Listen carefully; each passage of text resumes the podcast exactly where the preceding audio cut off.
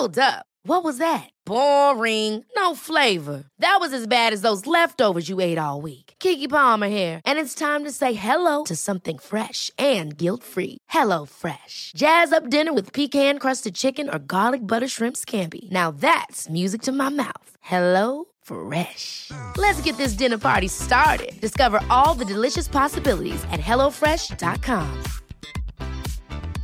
Even when we're on a budget, we still deserve nice things. Quince is a place to scoop up stunning high-end goods for 50 to 80% less than similar brands. They have buttery soft cashmere sweaters starting at $50, luxurious Italian leather bags, and so much more. Plus, Quince only works with factories that use safe, ethical, and responsible manufacturing. Get the high-end goods you'll love without the high price tag with Quince. Go to quince.com slash style for free shipping and 365-day returns. Quality sleep is essential. That's why the Sleep Number Smart Bed is designed for your ever evolving sleep needs. Need a bed that's firmer or softer on either side? Helps you sleep at a comfortable temperature? Sleep Number Smart Beds let you individualize your comfort so you sleep better together. JD Power ranks Sleep Number number 1 in customer satisfaction with mattresses purchased in-store. And now, save 50% on the Sleep Number limited edition Smart Bed for a limited time. For JD Power 2023 award information, visit jdpower.com/awards. Only at a Sleep Number store or sleepnumber.com. År 2003 så fanns det en gård på landet utanför staden Wichita i Kansas som hade namnet Angels Landing. På den här gården bodde ett antal människor från olika delar av landet. De körde dyra bilar och levde ett liv i lyx. Men vart kom alla de här pengarna ifrån? Vem var deras ledare, Lou Castro, egentligen? Och framför allt, hur kommer det sig att allt fler av personerna på gården plötsligt dog i tragiska olyckor?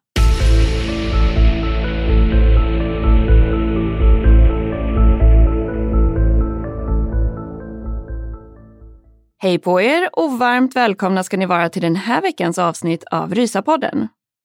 Och idag är ju faktiskt en stor dag eftersom att det har blivit dags för oss att ta upp ett helt nytt ämne. Det är nämligen väldigt många av er som har önskat att vi ska ta upp något fall inom just det här ämnet och er önskan är vår lag. Eller ja, för det mesta i alla fall. Men själva ämnet som vi ska ta upp idag är alltså sekter. Eller en specifik sekt för att vara mer exakt. Ja, och det här ska bli så intressant att prata om tycker jag. Och vi börjar ju med en ganska liten och kanske inte helt känd sekt som hette Angels Landing. Och man kanske skulle kunna, i brist på bättre ord, kalla det här en mjukstart in i ämnet sekter. Och vad jag menar med det är att det här är som sagt en väldigt liten grupp människor. Och det finns många andra sekter där man kan gå in mer på djupet kring vad som kännetecknar sekten och hur de levde eller lever. Men som sagt, det här får alltså bli lite av en mjukstart, vilket innebär att det inte heller är sista gången som det här ämnet kommer upp. Nej, men precis. Men jag tänker att innan vi går in på vad det här är för sekt så kanske vi bara borde sammanfatta lite kort vad ordet sekt faktiskt innebär. För jag tänker spontant att det är ett ord som vi alla tolkar ganska så olika. Och framförallt så är det också ett begrepp som det slängs med i så otroligt många sammanhang. Både i media, men också på ett mer lättvindigt sätt i vardagen ibland. Ja, och ska man gå på en ren ordnivå och förklara så vänder vi oss till Nationalencyklopedin. Och de beskriver det som att en sekt är en religiös grupp som markant avviker från den eller de religiösa huvudlinjer i ett samhälle. Det står även att termen används för att beteckna mindre politiska ytterlighetsgrupper. Kollar man lite bredare på begreppet så kan man till exempel hitta på hemsidan YLE, som ägs av Finlands public service-bolag, en intervju med Håkan Järvå som är legitimerad psykolog och som själv har tagit sig ut ur sekten scientologerna. Han beskriver bland annat att de faktorer som definierar en sekt inte bara behöver vara kopplade till religion, utan att det kan vara ett företag, en klubb eller en relation. Utan det som definierar en sekt enligt honom handlar mer om att det ska finnas en nivå av lydnad och att det ska finnas krav, manipulation, regler och straff. Det är helt enkelt en miljö där det finns en ledare eller en person som styr och att resten lyder. Ja, så det finns ju helt klart lite olika tolkningar där. Och i just det här fallet så ser man ju absolut att religion, eller i alla fall det spirituella, har en viss relevans och helt klart att det är en person som styr. Men jag tycker faktiskt att vi tar och sparar lite diskussion till slutet av avsnittet och så tar vi helt enkelt och kör igång med dagens fall direkt här.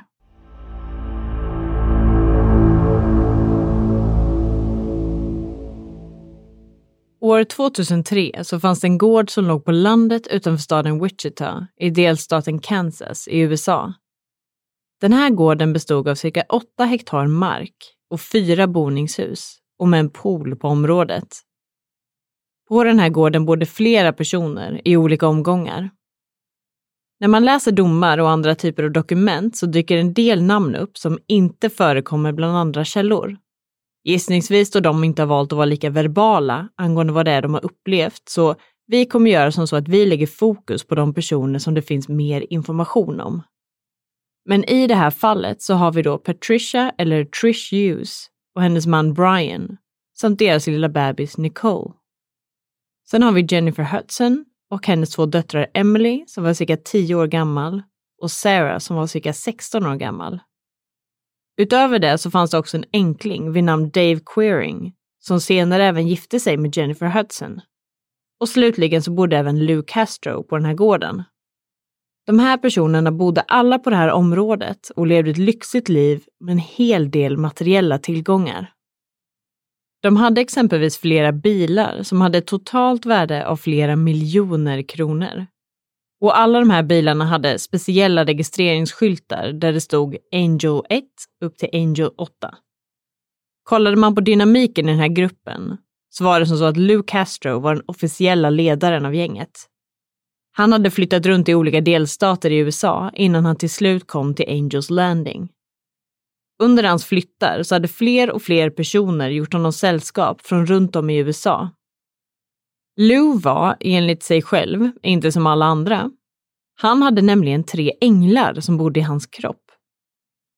De här tre änglarna hette Arthur, Daniel och sen dödsängeln Amber.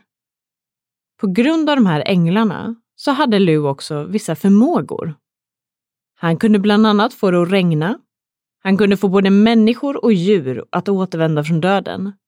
Och han kunde se in i framtiden. Det var ju också på grund av Lou och hans förmågor som gården hade fått sitt passande namn, Angels Landing.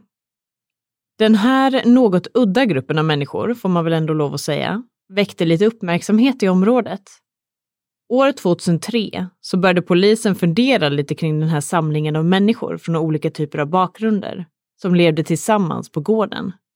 Framförallt eftersom att det var ytterst få av de här personerna som hade ett faktiskt arbete. Men trots det här så levde de i ett överflöd av lyx. Det här var något som narkotikapolisen Ron Goodwin fick nys om och han blev då misstänksam och anade att det kanske kunde finnas någon form av koppling till narkotika. Han valde därför att börja undersöka den här gruppen i mer detalj. Det första han då kollade på var inköpet av gården och det hade gjorts av Trish Hughes.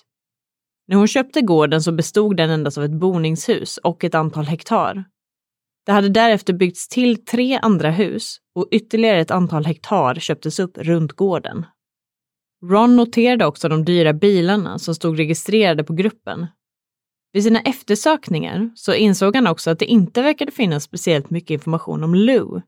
Och det gick inte att hitta något pappersspår på honom överhuvudtaget. Det här visade sig sedan vara början på en otroligt intensiv och krånglig utredning. En utredning som skulle pågå i flera år. Men innan vi går in på vad som hände framåt så tänker jag att vi tar en titt bakåt i tiden och går igenom de här personerna och hur de kommer hamna på vad som senare kommer att kallas Angels Landing. Och jag tänker att vi börjar med deras ledare Lou Castro, eller som han egentligen heter, Daniel Perez. Man vet faktiskt inte jättemycket om honom, men man vet i alla fall att han är född den 26 november 1959 i Aransas Pass i Texas. Utöver det så vet man också att han senare fick en dotter, Windy, som föddes år 1981. I slutet av 90-talet, när han var drygt 35 år gammal, så lärde han känna en kvinna vid namn Patricia Trish Gomez. Och de inledde en sexuell relation med varandra. De följde sedan varann åt under åren som kom, men som vi har förstått det utifrån våran research så blev det här mer av en vänskaplig relation, allt eftersom tiden gick. Daniel var också en man som hamnade i en del trubbel med rättsväsendet och år 1997 så var han efterlyst för att ha sexuellt utnyttjat ett barn. Det gällde då en bekants dotter.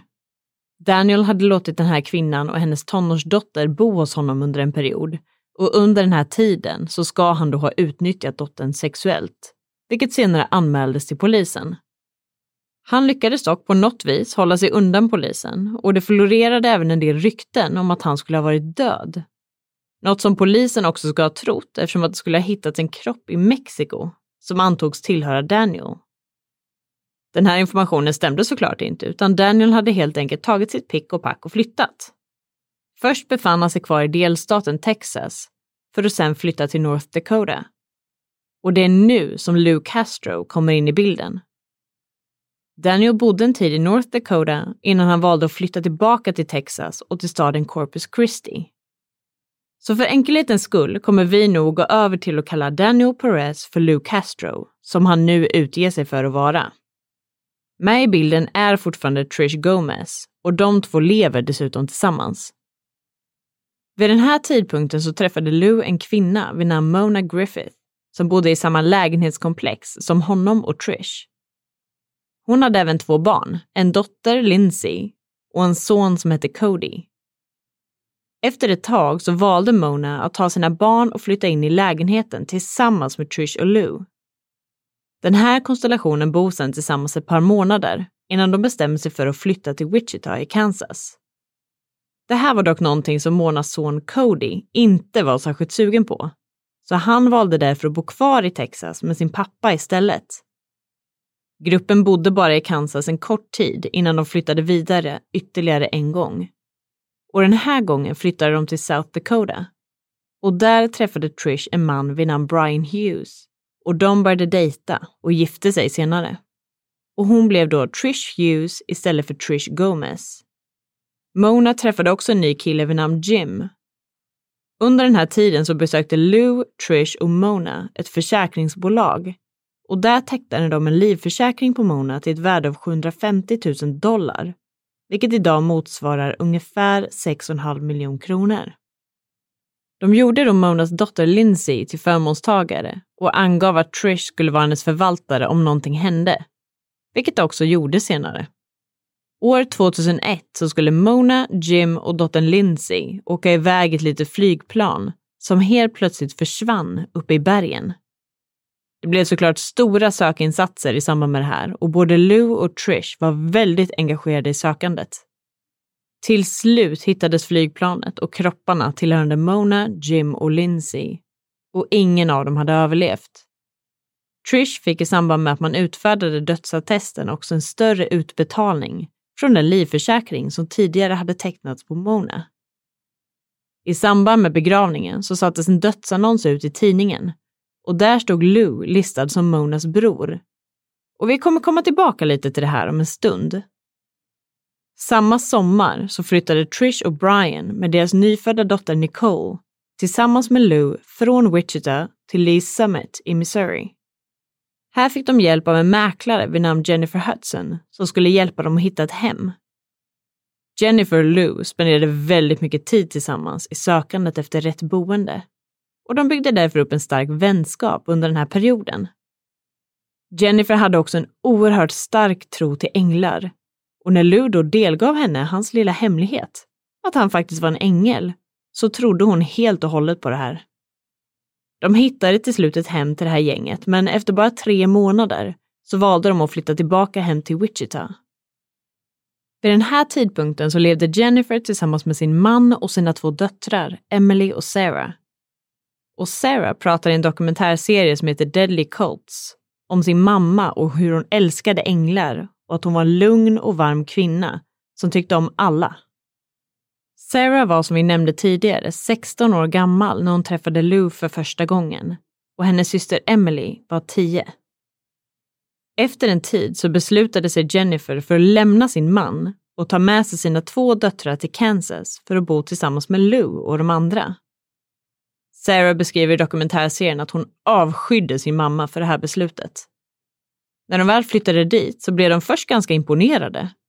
Gruppen levde ju som sagt ett liv i lyx och hade alla de materiella saker som man kan tänkas behöva och mer därtill.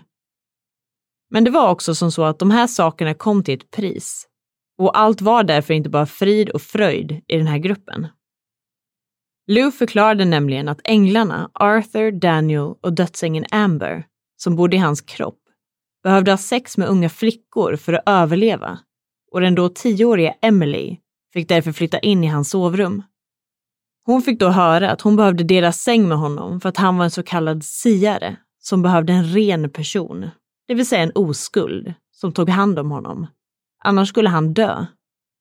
Och det finns domar att läsa som går in mer på detaljer kring vad de här barnen blev utsatta för och så vidare. Men jag tänker inte att vi behöver djupdyka i just den delen.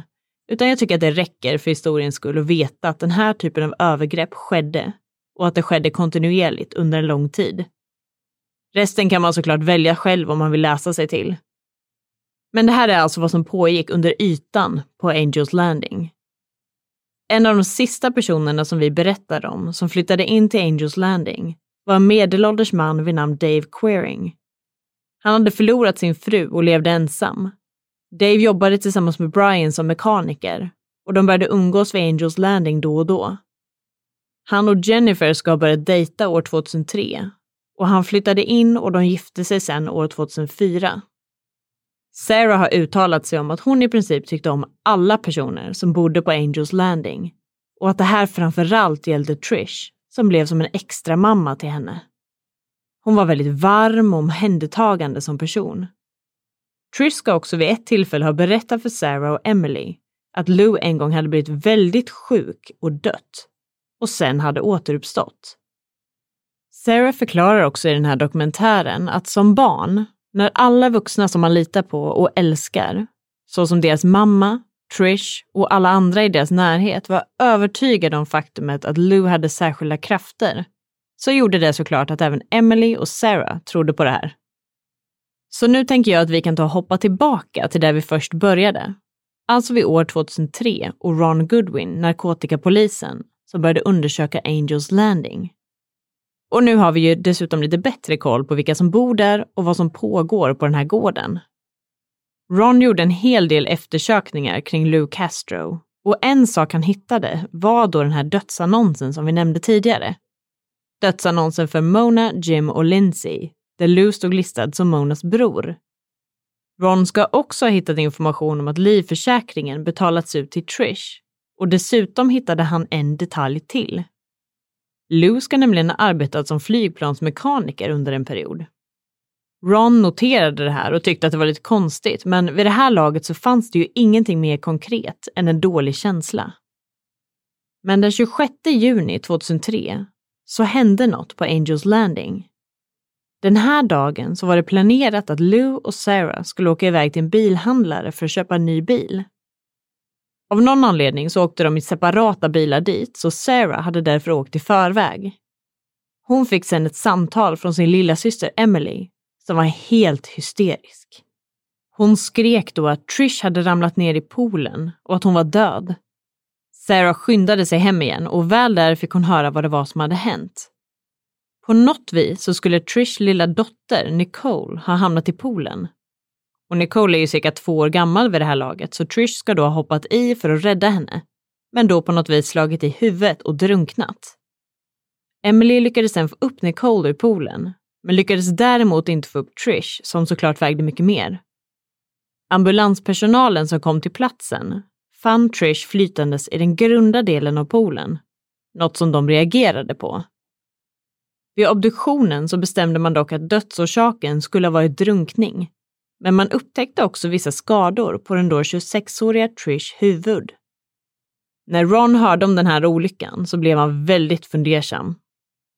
Han tyckte att det lät som en ganska udda olycka och hade svårt att se att det var det som hade hänt. Det var också intressant att personer i Lous närhet dog under så pass konstiga omständigheter. Men det fanns ju ingenting som bevisade någonting annat. De enda tre personerna som enligt vittnen ska ha befunnit sig på Angels Landing vid tiden för Trish dödsfall var ju hon själv, hennes dotter Nicole och Emily.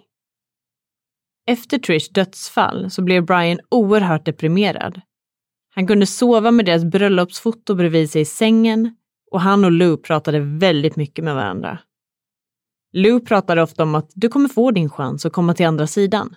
Det är en trygg och lugn plats där man mår jättebra. Ett år senare, det vill säga 2004, så började Lou och dejta en kvinna vid namn Megan, som senare kom att flytta in i huset. Och de fick en dotter tillsammans samma år, som fick namnet Angelica.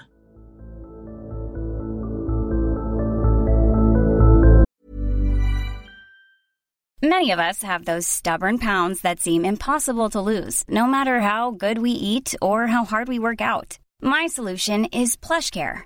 PlushCare is a leading telehealth provider with doctors who are there for you day and night to partner with you in your weight loss journey. They can prescribe FDA-approved weight loss medications like Wagovi and Zepbound for those who qualify. Plus, they accept most insurance plans. To get started, visit plushcare.com slash weight loss. That's plushcare.com slash weight loss. Here's a cool fact a crocodile can't stick out its tongue. Another cool fact you can get short term health insurance for a month or just under a year in some states. United Healthcare short term insurance plans are designed for people who are between jobs, coming off their parents' plan, or turning a side hustle into a full time gig. Underwritten by Golden Rule Insurance Company, they offer flexible, budget friendly coverage with access to a nationwide network of doctors and hospitals. Get more cool facts about United Healthcare short term plans at uh1.com.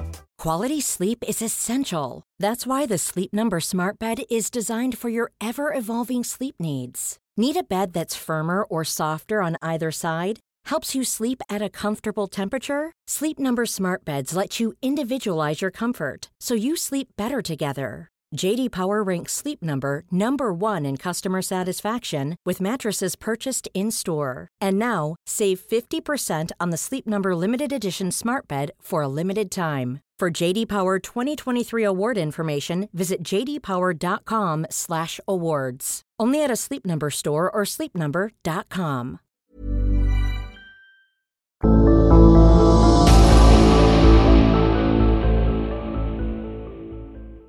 Ett par år senare, i mars 2006, så var Brian på besök hemma hos sin familj i South Dakota. Under tiden som han var där så ska Lou ha sagt till en bekant att han inte trodde att Brian skulle återvända. Och det här skulle tragiskt nog visa sig stämma. Brian, som var mekaniker, jobbade en dag på en bil och skulle sedan lägga sig under bilen för att fixa någonting. Han var dessutom en väldigt erfaren mekaniker som hade ett oerhört säkerhetstänk. Men av någon anledning så var den här dagen tyvärr ett undantag. Han valde nämligen att höja upp bilen endast med en domkraft. Något som inte är särskilt säkert eftersom att hela bilens vikt då trycks mot den lilla domkraften som inte klarar av den typen av tryck. Det här slutade tragiskt nog med att bilen ramlade över Brian och han dog. Vid det här laget började många att undra vad som faktiskt pågick. Även Dave som bodde på Angels Landing berättade i samma dokumentärserie som vi har nämnt tidigare att det här var otroligt konstigt. Det verkade inte alls rimligt att Brian skulle ha dött så av misstag. Dessutom att två så osannolika olyckor skulle ske inom så pass kort tid. Det gick inte ihop helt enkelt. En person som höll med om att allt inte stod rätt till var narkotikapolisen och utredaren Ron. Efter Brians död så samlade han ihop allt han kunde hitta gällande personlig och ekonomisk information kring alla som bodde på Angels Landing. Det här var dock inte speciellt mycket att gå på. Det fanns nämligen ingen polisrapport och man visste inte heller vem Lou egentligen var. Ron gjorde också flera försök att få tag i Lous fingeravtryck för att på det sättet ta reda på hans riktiga identitet. Bland annat genom att följa efter honom till en restaurang och efter att Lou hade lämnat restaurangen så försökte Ron att få tag i någonting av det han hade hållit i och ätit med. Han fick till slut tag på det, men inga fingeravtryck fanns då på de här sakerna. Det här var ju såklart väldigt märkligt eftersom de flesta personer som äter någonting lämnar efter sig fingeravtryck på bland annat glas och bestick. Men i det här fallet så var det nästan som om sakerna hade torkats av efter användning. Trots bristen på information så fanns det däremot någonting som Ron hade börjat ana, ett visst mönster. Han gjorde därför det som allt för ofta leder till mer konkreta svar. Han följde pengarna. Ron insåg att de flesta av dem som bodde på Angels Landing hade livförsäkringar som, om de dog, skulle gå till någon av de andra personerna i gruppen. Det här var dessutom livförsäkringar med extremt höga summor. Ron noterade också när han kollade igenom bankkonton att varje gång som pengarna började sina så dog någon på Angels Landing och en livförsäkring betalades passande nog ut. Det här hade nu skett i slutet av 2003 med Trish och i början av 2006 med Brian, som en intervall på drygt två och ett halvt år mellan dödsfallen. Vid den här tidpunkten fanns det däremot inte så mycket att göra åt saken eftersom att det inte fanns någonting som talade för att varken Trish eller Brians dödsfall var någonting annat än tragiska olyckor. Även om det såklart fanns en stark misstanke. Den här misstanken skulle dock visa sig stämma och två och ett halvt år senare så skulle ytterligare en tragisk olycka inträffa för en av medlemmarna på Angels Landing. I slutet av sommaren 2008 så satte sig Lou ner med systrarna Sarah och Emily och förklarade för dem att det nu var Jennifers tur att dö. De bröt då ihop totalt och sa att det inte gick. Hon var deras mamma och de behövde ha henne kvar i sina liv. Lou ska då ha sagt att det tyvärr var tvunget att bli så och att hennes tid var kommen. Sarah berättade i den här dokumentärserien att hon därefter gick raka vägen till sin mamma och berättade för henne om vad Lou hade sagt. Jennifer ska då ha lugnat Sarah och viftat bort det genom att säga “Oroa dig inte, jag ska ingenstans”. Men den 22 september 2008 så hade Sarah gått upp som vanligt och ätit frukost tillsammans med sin mamma som sen hade åkt iväg till jobbet. Senare under dagen så hade Sarah försökt nå sin mamma på telefon. Det här var som sagt en jobbdag och hon visste att hennes mamma kunde ha väldigt hektiska dagar så hon blev till en början inte så orolig när Jennifer inte svarade. Runt klockan fem på eftermiddagen så kom Lou in till Emily och Sarah och sa att Jennifer hade varit med om en olycka. Sarah förstod direkt vad som pågick och sa då till Lou att hon är död, eller hur? Hon blev sen extremt arg på Lou, skrek på honom och frågade vad han hade gjort med hennes mamma. Och han valde då att gå därifrån. Olyckan som Jennifer hade varit med om var att hon hade varit ute och kört bil och på något sätt lyckats komma in i den mötande vägbanan. Där hade det kommit en lastbil som Jennifer då hade frontalkrockat med och hon dog direkt vid den här våldsamma krocken. Vittnen som såg det här hända ska ha sagt att det inte fanns en chans att Jennifer inte skulle ha sett att lastbilen kom emot henne innan krocken ägde rum. När den här informationen nådde Ron så blev han helt övertygad om att han hade haft rätt. Hans teori och det mönster han hade sett stämde. Ytterligare två och ett halvt år hade nu passerat efter Brians tragiska död. Kontona började sina på pengar och Jennifer dör då i en plötslig bilolycka. Ron insåg att det här inte var en tillfällighet. Man borde dessutom inte kunna ha en sån otur att tre personer i ens närhet dör under så tragiska omständigheter och under en sån här typ av tidsperiod. Ron blev därför fast besluten att gå till botten med vad som faktiskt pågick på Angels Landing och hade vid det här laget börjat jobba tillsammans med FBI. De började jobba tillsammans år 2007 och hans främsta kollega på FBI var en man vid namn John Sullivan. De här två hade tillsammans sökt igenom alla databaser de hade kunnat komma över för att försöka lösa mysteriet kring vem Lou faktiskt var.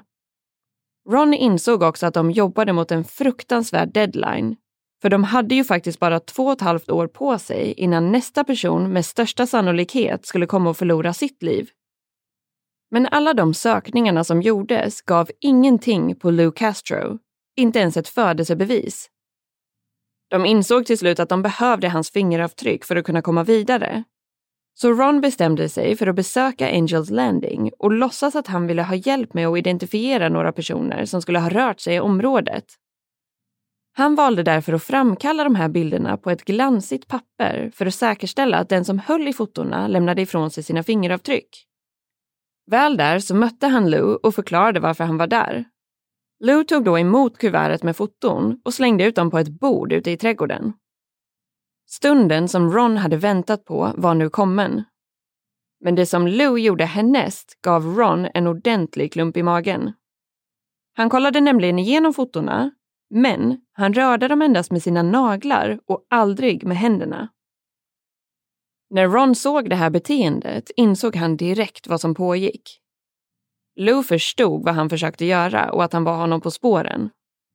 Så risken de nu stod inför var att fem års utredningsarbete skulle vara bortkastat om Lou nu valde att försvinna eller rymma iväg.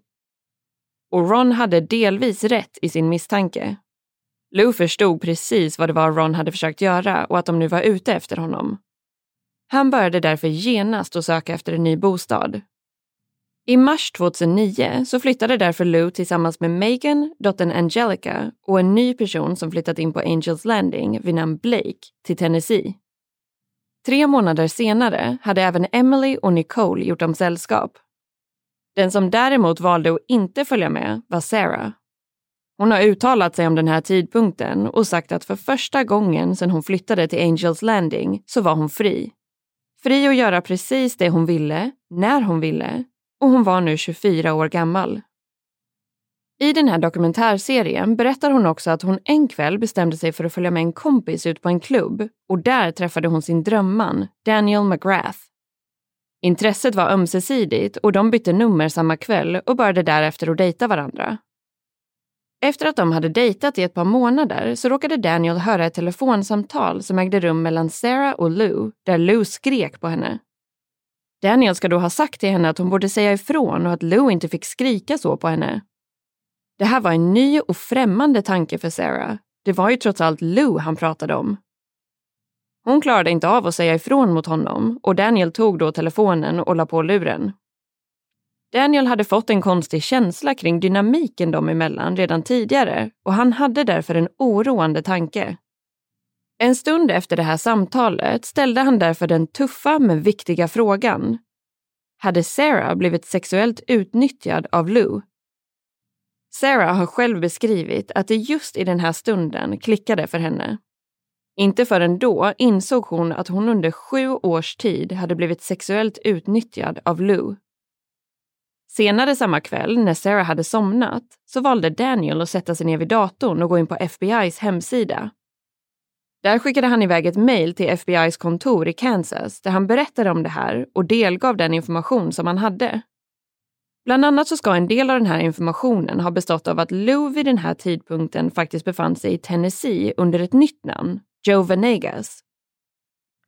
När det här mejlet kom in till FBI så kontaktades Ron och äntligen började man komma närmare sitt mål, att finna sanningen kring Lous riktiga identitet. I januari 2010 så sker därför ett samtal mellan Ron och hans FBI-kollega John samt Daniel. Vid det här laget hade man egentligen ingen direkt bevisning mot Lou. Men efter ett tag så kunde man hitta övervakningsfilm från en bank i Tennessee där man ser när Lou, eller numera Joe Venegas, öppnade ett bankkonto. Något som såklart är olagligt att göra i ett falskt namn. Tack vare det här kunde Ron och flertalet poliser bege sig till Tennessee och göra en husrannsakan samt gripa Lou den 21 april år 2010. Och det hade nu gått sju år sedan Ron först hade börjat utreda Lou. De hittade flertalet vapen i hemmet och legitimationer för både Lou Castro och Joe Venegas samt ett födelsebevis för Joe Venegas. Därefter tog de med honom till det lokala fängelset där hans fingeravtryck togs och äntligen kunde man då bekräfta den här mannens riktiga identitet, nämligen Daniel Perez. Och nu kommer vi därför att återgå till att kalla honom för Daniel igen, snarare än Lou. Men Daniel dömdes i alla fall till två års fängelse för att ha försökt öppna upp ett bankkonto under falskt namn. Ron insåg nu att han behövde få folk från Angels Landing att prata. Annars skulle han ju kunna komma undan med allt det som hade skett på den här gården. Den första personen som valde att träda fram och prata var Sarah. Hon berättade om hur Daniel hade utnyttjat både henne och hennes syster sexuellt sedan många år tillbaka. Därefter var det Sarahs lilla syster Emelies tur och det här förhöret förändrade allt. Emily berättade då en hemlighet som hon hade hållit i sju års tid. Nämligen att Trish död inte alls hade varit en olycka.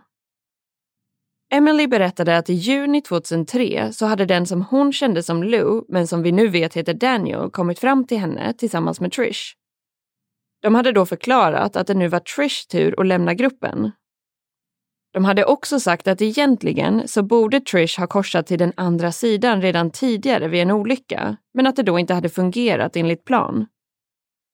Utifrån det här så skulle det ske en ny olycka vid poolen på gården. Och tanken var att Trish skulle ramla, slå i huvudet och drunkna. Daniel frågade sen Emily om hon ville vara med när det här hände, vilket hon såklart inte ville. Daniel ska då ha sagt att han skulle se till att hon kunde vara någon annanstans samtidigt som hon var där. Emily fick dock tydliga instruktioner om vad hon skulle göra efter att Trish hade dött. Hon skulle då ta med Nicole ner i poolen så att de båda två var blöta. Därefter skulle hon gå upp och ringa larmcentralen och säga att Nicole ramlade i poolen och att Trish halkade och drunknade när hon försökte rädda henne. Två veckor senare så var det dags.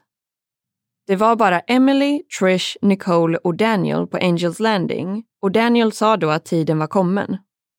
Emily blev då tillsagd att gå in i ett förråd som låg i anslutning till poolen tillsammans med Nicole. Hon kunde sedan höra ett högt skrik från Trish följt av ett plask. Därefter kom Daniel in till henne med blöta armar och sa åt Emily att inte ringa larmcentralen för han själv hade hunnit komma fram till bilhandlaren som han skulle åka till. Hon gjorde som hon blev tillsagd och väntade. Flera förhör hölls med både Emily, Sarah och andra medlemmar av Angels Landing under 2010 och 2011 och den 11 september 2011 så åtalades Daniel. Det fanns då 28 åtalspunkter, bland annat mord av första graden på Trish och åtta fall av våldtäkt. Daniel var väldigt aktiv under sin rättegång och tog hela tiden anteckningar när olika medlemmar från Angels Landing vittnade emot honom. Daniels äldsta dotter Windy uttalade sig i samband med rättegången och sa då att hon starkt ifrågasatte att hennes pappa skulle ha gjort något sånt mot Trish. Det här var ju kvinnan som tog stora risker för att kunna hjälpa Daniel att komma undan de anklagelser som fanns mot honom i slutet av 90-talet. Hon var hans vän, så hur skulle han ha kunnat göra så mot henne? När domen väl utdelades så satt Daniel i rättssalen till synes utan känslor och stirrade rakt fram. Han dömdes till livstids fängelse för mordet på Trish och ytterligare ett livstidsstraff för sexuellt utnyttjande av barn. Utöver det dömdes han till 34 år för alla de andra åtalspunkterna som bland annat inkluderade våldtäkterna. Domaren Joseph Bribieska gav sen besked om att dessa straff skulle avtjänas efter varandra vilket innebär att Daniel Perez inte kommer kunna släppas fri förrän han når den mogna åldern av 120 år. I samband med det här så sa domaren också följande. Bevisen har utan tvivel visat på att Daniel Perez har använt sig av människor som objekt för att uppfylla sina egna begär av pengar, sex och en överflödig livsstil.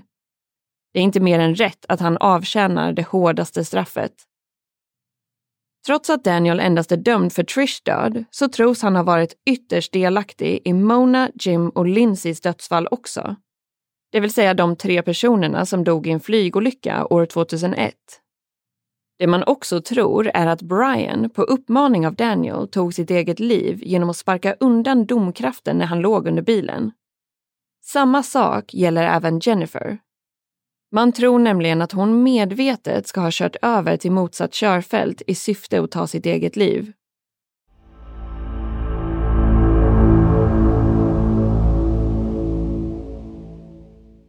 Ja, alltså i samband med vår research inför det här fallet så lyssnade jag på en podd som kallade Daniel Perez för en av de lataste sektledarna någonsin.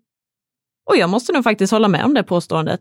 För han gör ju typ ingenting utöver att påstå att han är en ängel och utnyttjar sårbara människor på olika hemska sätt. Det känns liksom inte ens som att han går in för det. Om man nu ska vara en ondsint sektledare kan man ju åtminstone försöka vara lite övertygande i den rollen. Ja, jag kan nog faktiskt hålla med om det. Men samtidigt så funkade ju det här konceptet ganska så bra för honom ändå. Han fick ju det han behövde och ville och lyckades tyvärr förstöra och avsluta flera oskyldiga personers liv på kuppen. Ja, det är ju faktiskt sant. Och det här är såklart ett extremt tragiskt fall. Och det känns i alla fall så oerhört skönt att han dömdes till slut. Och att han dömdes så pass hårt. Och man måste ju också säga att det var så otroligt starkt av alla de som valde att vittna mot honom, men framförallt systrarna Sarah och Emily. I den här dokumentärserien som vi har nämnt ett antal gånger så berättar Sarah att hon i princip fick bäras fram till vittnesbåset för att det var så psykiskt jobbigt att behöva gå igenom det. Så verkligen, så starkt och så modigt gjort av henne. Ja, extremt modigt får man ändå lov att säga. Och det här med olika typer av sekter är ju ett väldigt intressant ämne. Så vi får väl se vilka andra sekter vi kan ta upp i podden senare också.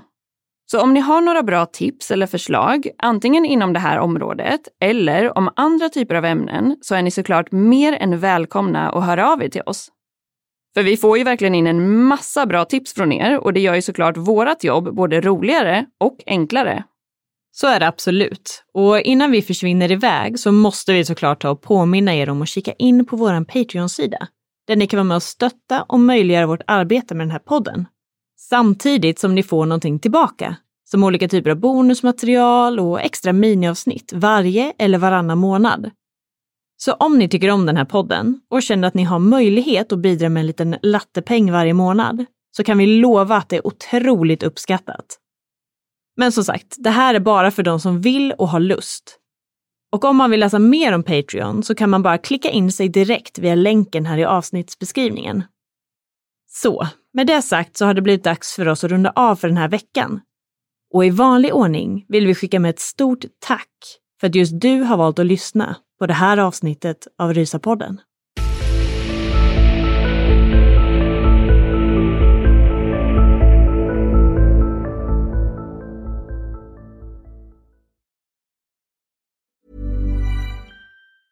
Planning for your next trip? Elevate your travel style with Quince. Quince has all the jet setting essentials you'll want for your next getaway, like European linen, premium luggage options, buttery soft Italian leather bags, and so much more. And is all priced at 50 to 80% less than similar brands. Plus, Quince only works with factories that use safe and ethical manufacturing practices. Pack your bags with high-quality essentials you'll be wearing for vacations to come with Quince. Go to quince.com/pack for free shipping and 365-day returns. Ever catch yourself eating the same flavorless dinner three days in a row? Dreaming of something better? Well, HelloFresh is your guilt-free dream come true, baby. It's me, Kiki Palmer.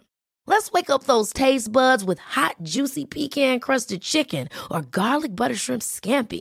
Mm. Hello Fresh. Stop dreaming of all the delicious possibilities and dig in at HelloFresh.com. Let's get this dinner party started. Why don't more infant formula companies use organic, grass fed whole milk instead of skim? Why don't more infant formula companies use the latest breast milk science? Why don't more infant formula companies run their own clinical trials? Why don't more infant formula companies use more of the proteins found in breast milk? Why don't more infant formula companies have their own factories instead of outsourcing their manufacturing? We wondered the same thing. So we made ByHeart, a better formula for formula. Learn more at byheart.com.